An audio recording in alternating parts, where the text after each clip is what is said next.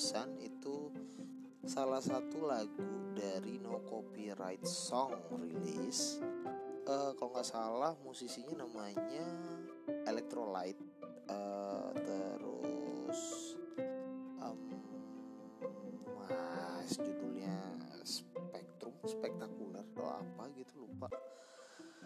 Ya um, no copyright song ini jadi salah satu apa ya kayak salah satu simbolisme sorry judulnya simbolisme. Jadi itu salah satu um, apa ya kayak semacam ini sih PH gitu deh kalau di film. Uh, label sorry sorry label uh, label rekaman dari Inggris United Kingdom copyright gitu jadi uh, free royalty. Jadi ketika misalkan nih uh, emang kebanyakan sih dipakai sama youtuber-youtuber pastinya karena mereka itu hamba anti anti copyright. Nah, jadi uh, yang butuh AdSense jadi kebanyakan pakai lagu ini sih supaya nggak ke apa ya monetize-nya nggak nggak pindah ke musisinya gitu sih sebenarnya kalau ngomong free royalty uh, eh, gue sebenarnya nggak terlalu paham juga sih soal industri musik. Cuman ini yang yang gue tahu aja ya.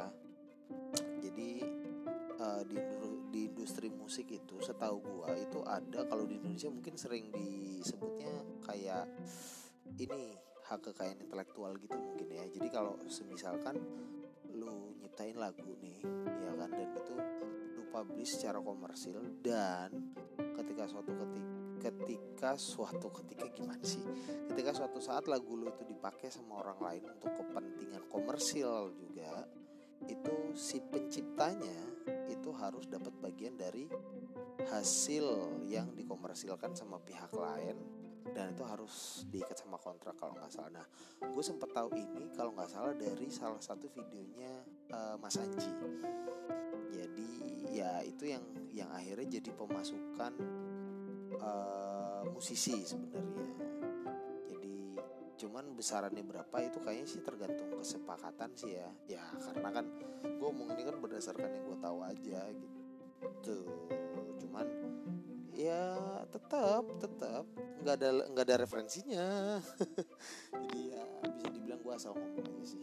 Ya nggak asal ngomong juga sih. Gue masih at least masih buka inilah Wikipedia lah.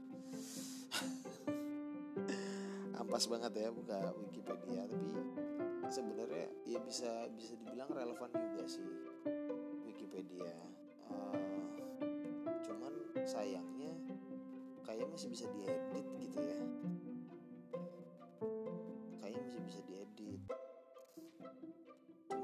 siapa aja yang siapa aja yang bisa edit gue juga gak tahu. Entah no copyright song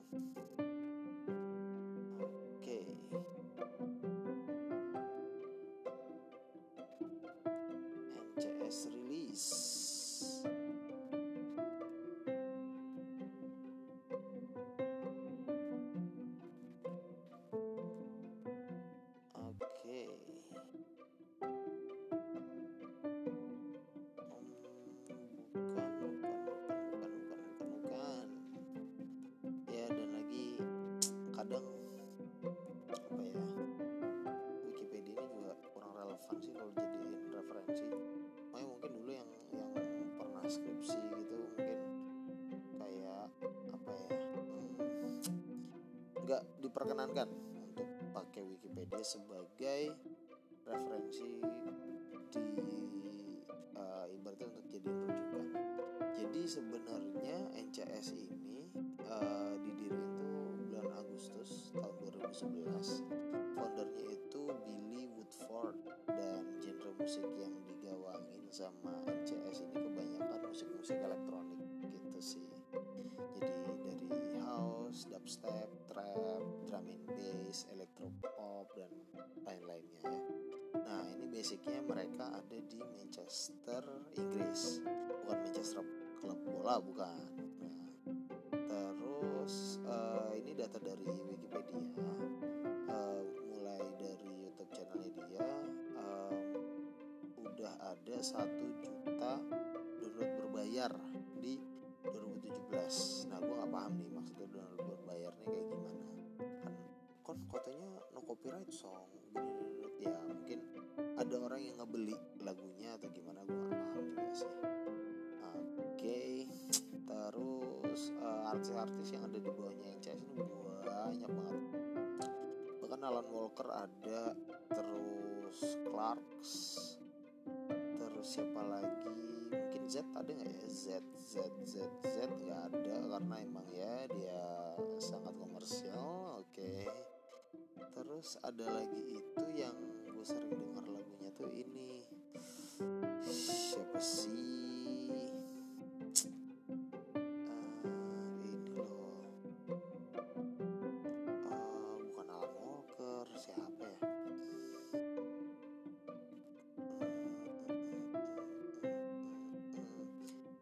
itu. Oh Tobu Tobu ya Tobu itu sih.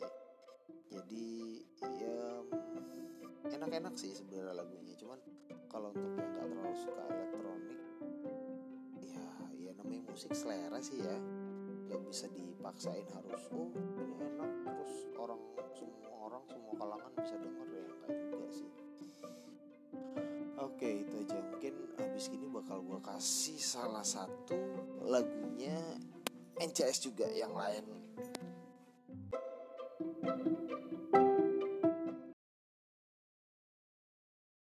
Apa? Kamu, kamu kan masih gitu. Lah ya nggak apa-apa, gue lagi lihat video-video anjing soalnya. Oh, kamu bikin anjing. Udah lama gue pengen miara. Aku juga pengen aku, tapi katanya nggak boleh. Gue sempet mau adopt, adopt waktu itu. Temen gue tuh jadi golden retrievernya itu habis ngelahirin. Ya kan? Anaknya tiga, ya kan? Terus ada betinanya satu, jantannya dua. Nah, dia kan sebenarnya nggak terlalu suka yang jantan. Sama dia mau dihibahin satu, lu adopsi deh satu. Rumah gua kecil gitu kan. Iya sih, cuman kan area dekat rumah lu kan enak buat jalan gitu loh. Soalnya kan kalau anjing-anjing kayak gitu kan emang gua aktif banget tuh. Ya gue juga udah terbiasa lah sama anjing. Cuman ya anjing-anjing kayak lulu gini. Enggak enggak serius. Gue udah terbiasa sama anjing. Cuman kalau untuk anjing yang kayak gitu terus husky terus ya pokoknya anjing-anjing yang bodinya gede-gede itu tuh butuh gerak yang ekstra. Dari tadi gitu sebenarnya dia sadar aja. Anjing-anjing. Anjing-anjing kayak gitu itu tuh butuh ruang yang gede gitu loh karena emang dia geraknya banyak. Itu cuman gue pertimbangan gini, Jan ini bokap sama nyokap maksudnya belum ya kalau bokap mungkin udah resmi ke di Papua ya. Cuman nyokap ini kan masih ya masih stay di rumah gitu loh. Masa iya sih sekarang lagi juga kan kerja tiap harinya. Masa di rumah yang ngurus nyokap kan ya nggak mungkin. Itu sih. Akhirnya ya udah. Di post di Instagram ada yang ngedop udah orang rungkut katanya. Ganteng banget sumpah Anjingnya. Oh, dikei lah. Iya ditawarin. Nah, kenapa kok di Islam nggak boleh melihara anjing? Alasannya apa? Emang air liurnya kan najis. Cuman kan kalau misalnya kita melihara dan kita nggak sentuh, sebenarnya nggak masalah tuh secara logika. Tapi nggak boleh tetap gitu loh. Nah, menurut anak UKKI kenapa? Kamu kan tahu sendiri aku KKI. UK, UKKI KW Super. Kenapa kenapa? Kalau menurut yang lu tahu deh.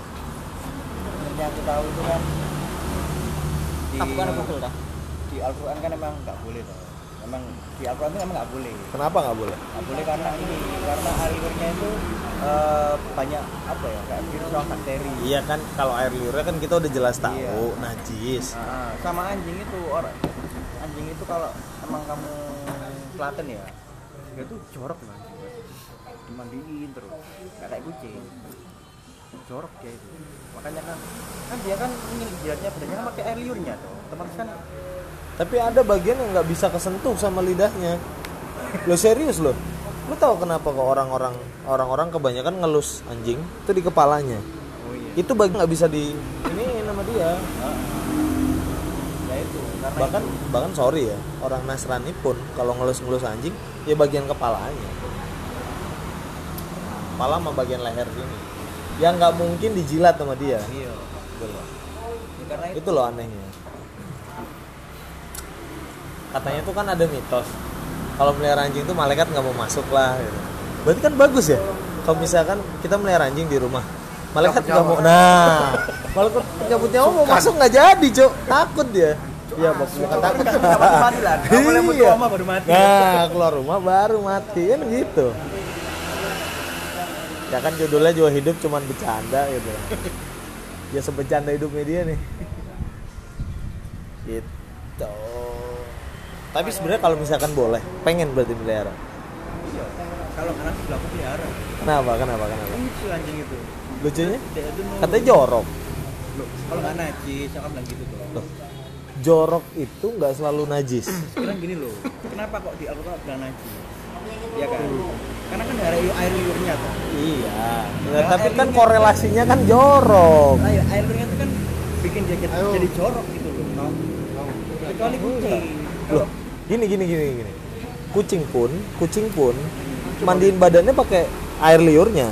Iya. Cuman emang lidah air liur kucing tuh nggak najis. Tapi kan bukan berarti juga kucing jorok kan? sekarang gini loh Gimana? kan kalau anjing itu kan memang air liurnya itu kan banyak bakteri kan makanya dia sudah bentar bentar. Ah, kan jilat badannya kan jadi jorok kan.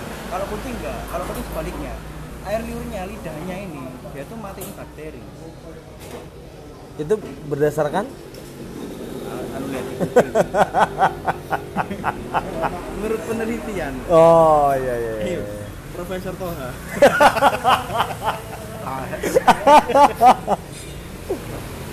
Yang berat-berat nih diajak presentasi buat diri sendiri aja bingung tapi aku jawab Iya. Palingnya bisa Ini jawab loh. Loh, karena kan nggak di nggak dituntut untuk jawab bener kan gitu kan? Jawab mah ya asal jawab aja. tanya biodatanya dia dia bingung jelasnya dari mana Ya maklum lah, lahir nggak diajanin ya begini. dipisui aja kayak Dora ya Aku nggak yo. kayak octopus loh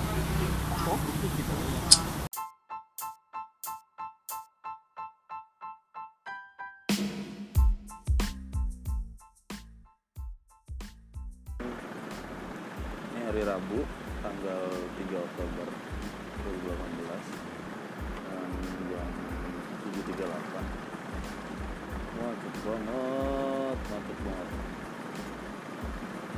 Jadi gue perjalanan dari rumah sampai ke kantor itu sekitar 20 menit, 45 menit sampai 60 menit. Tergantung macetnya gimana. Hmm.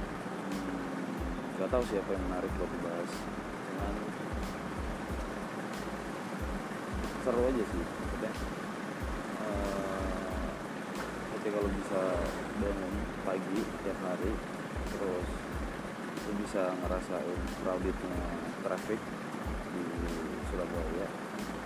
Mungkin udah ngalang-ngalain nggak ngalang-ngalain sih. Mungkin udah mirip kayak Jakarta juga nggak tahu ini musiknya kenceng apa enggak atau malah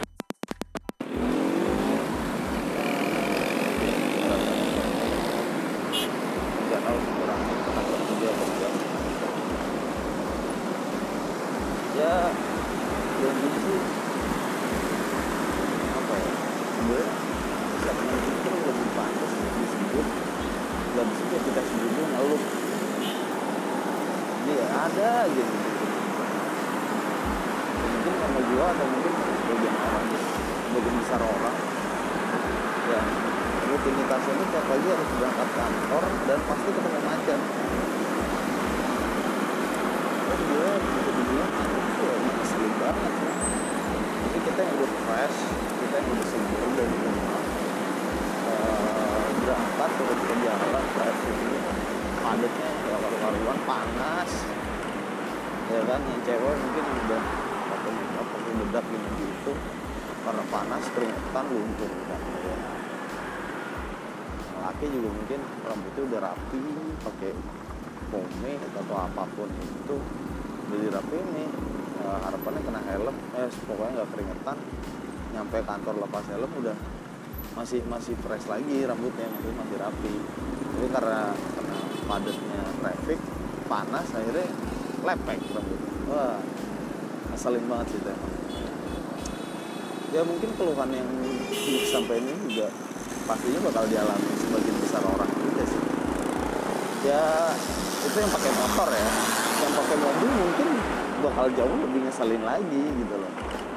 Jauh lebih ngeselinnya kenapa? Ya sekarang lo tahu mobil itu salah satu kendaraan pribadi yang nggak bisa nolak macet dan nggak bisa terhindar dari macet kecuali lo pinter eh, bikin strategi jalur. Maksudnya strategi jalur tuh eh, ketika orang yang udah biasa lewat jalan itu dan tahu nih jam-jam kebiasaan macetnya di jalan itu dia bisa ngatur strategi dulu sebelum berangkat. Oh jam segini daerah sini macet nih.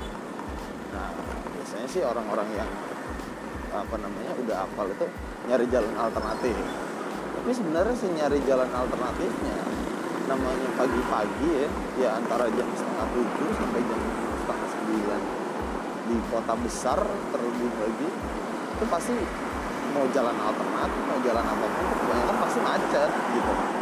Karena ya sebagian besar aktivitas itu emang dimulai jam-jam segitu dan orang yang jalan aktivitasnya itu juga pasti berangkat sekitar jam segitu.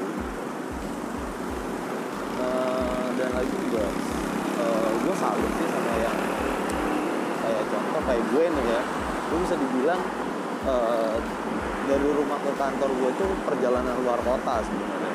Karena eh, secara secara geografis ya secara geografis. Secara geografis gue tinggal di sidoarjo. Di ya perbatasan sih. Jadi ke Surabaya dekat Sidoarjo dekat. Tapi secara letaknya sih ada di sidoarjo Eh gue salut apresiasi setinggi tingginya sih sama orang yang masih berani rela untuk pulang pergi sekalipun luar kota gitu ke tempat kerjanya ke tempat kuliahnya atau apa pun. Dan karena gue mengapresiasi mereka itu akhirnya gue pun juga eh, jadi bagian dari mereka gitu. Karena kenapa kok sekarang gue ngapresiasi mereka? Karena dulu gue kos karena kuliah karena kuliah gue ngekos di daerah dekat kampus. Alasannya buat ya buat hindarin macet buat hindarin capek di jalan buat jaga-jaga istirahat di tengah jam kuliah atau apalah itu. Tapi ternyata yang ada malah ya kurang efisien gitu. Kurang efisien tapi semua tergantung lagi sih balik ke orangnya lagi balik ke tujuan penggunaannya lagi. Eh nggak tahu sih tapi kalau gue udah tujuh bulan ini enjoy sih. Ya kalau dihitung secara jarak kalau dihitung secara jarak eh, gue nembus 20 21 sampai 22 kilo. Meter kilometer bukan kiloliter. Eh bukan kilogram gitu kan tiap hari itu satu satu arah ya dari itu belum belum baliknya. Berarti kalau bolak balik gue udah ngelewatin 42 atau 44 kilo. Tiap hari yang pasti gue lewatin. Itu di luar mampir-mampir tempat lain ya. Misalkan balik biasanya gue mampir nongkrong dulu. Dan eh, rute gue sama tempat nongkrongannya lumayan. Ya maksudnya udah ya seenggaknya sehari gue bakal bisa ngelewatin 60 kiloan deh sehari. Ya kalau keluar kota maksudnya kalau kita tarik lurus dari Surabaya atau Sidoarjo kota lain tuh nembus atau nyampe yang ke mana nggak tahu dulu wah ini rese banget sih. Parkir di pinggir jalan dan agak nengah. Mobil.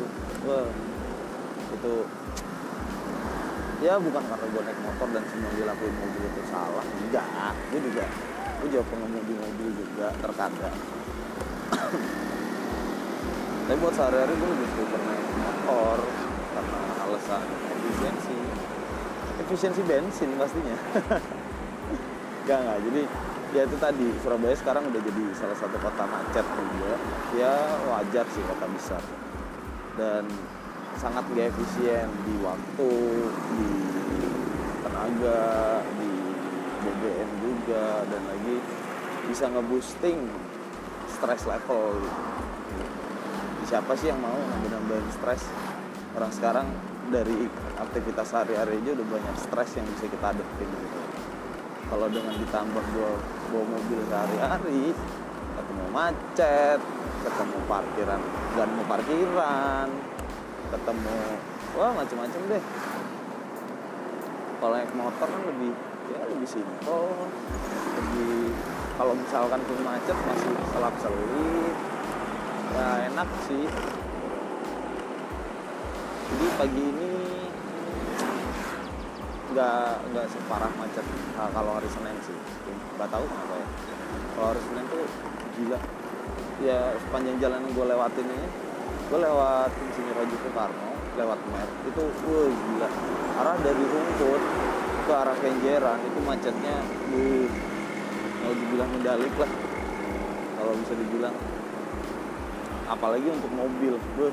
mungkin kalau misalkan dia masuk jam 9 ya kayak misalkan jaraknya sama kayak kantor gue tuh ya mungkin dia harus berangkat jam 5 dari rumah supaya bisa nyampe kantor sebelum jam 9 karena gue estimasiin macetnya itu pasti lebih dari 2 2 sampai 3 jam gitu parah parah parah, serius.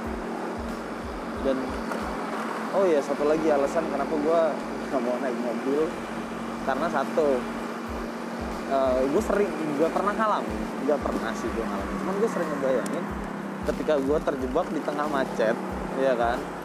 Dan gue posisi kebelet entah pup entah uh, entah buang air kecil dan ditambah lagi BBM gue nipis gitu loh aduh ini gimana sih yang nyebrang? Gimana sih mbak? Nyebrang kok ragu-ragu? Santai banget gitu. Dia jalan gitu tapi nggak nggak buru-buru nyebrang. Aduh kadang-kadang sih emang aduh. Ya gitulah. Itu dilihatin malah melotot lagi. Kayak gitu tuh. Yang salah lebih galak daripada yang disalahin ini ada lagi nih. Oh, lucu-lucu deh lu kalau misalkan. Ya mungkin gak cuma di Surabaya ya. Eh, kalau lu naik motor atau naik mobil wes pokoknya lu di jalan deh. Di jalan tuh banyak banget kejadian lucu gitu loh. Kejadian lucu ngeselin nyenengnya macem-macem. Yang udah tahu jalan satu arah masih aja ada yang lawan arah. Dan itu motor gitu. Ya bayang kalau misalkan mobil gitu yang lawan arah beuh ngeri banget dan satu yang bakal selalu lo lihat tiap pagi kalau misalkan lo di jalan itu pasti bakal banyak polantas nggak tahu deh kenapa Eh, mungkin bawa bawa polantas juga ngebantu sih ngebantu. Cuman maksudnya kenapa cuma pagi hari? Apa karena trafficnya crowded kalau pagi? Itu maksud gue coba lebih di iniin lagi sih oh gue gue ngeri ya. Bahas bahas bahas polantas bahas bahas uh, instansi non sipil negeri ini ngeri ngeri ngeri ya jadi deh. Ya ya nggak ada masalah sih maksudnya. Gue nggak pernah bermasalah sama sama instansi tersebut instansi mana pun. Gue salah satu warga negara yang baik. Gue bayar pajak iya. Gue gue punya sim iya. STNK pun pajaknya gue bayar. Gak nyambung ya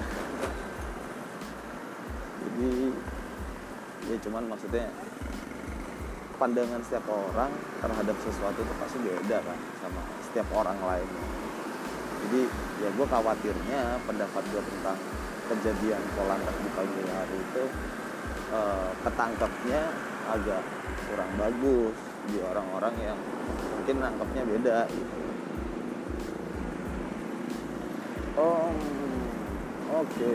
Nah ini lagi polantas sabara sih yang polantas itu banyak ya tiap pagi tuh banyak orang nggak pakai helm ya maksudnya nggak memenuhi standar berkendara gitu. Dan sama polantas polantas itu biarin kebanyakan nggak tahu deh mungkin eh, emang nggak ada lagi nggak ada kegiatan penindakan mungkin atau apa gue tahu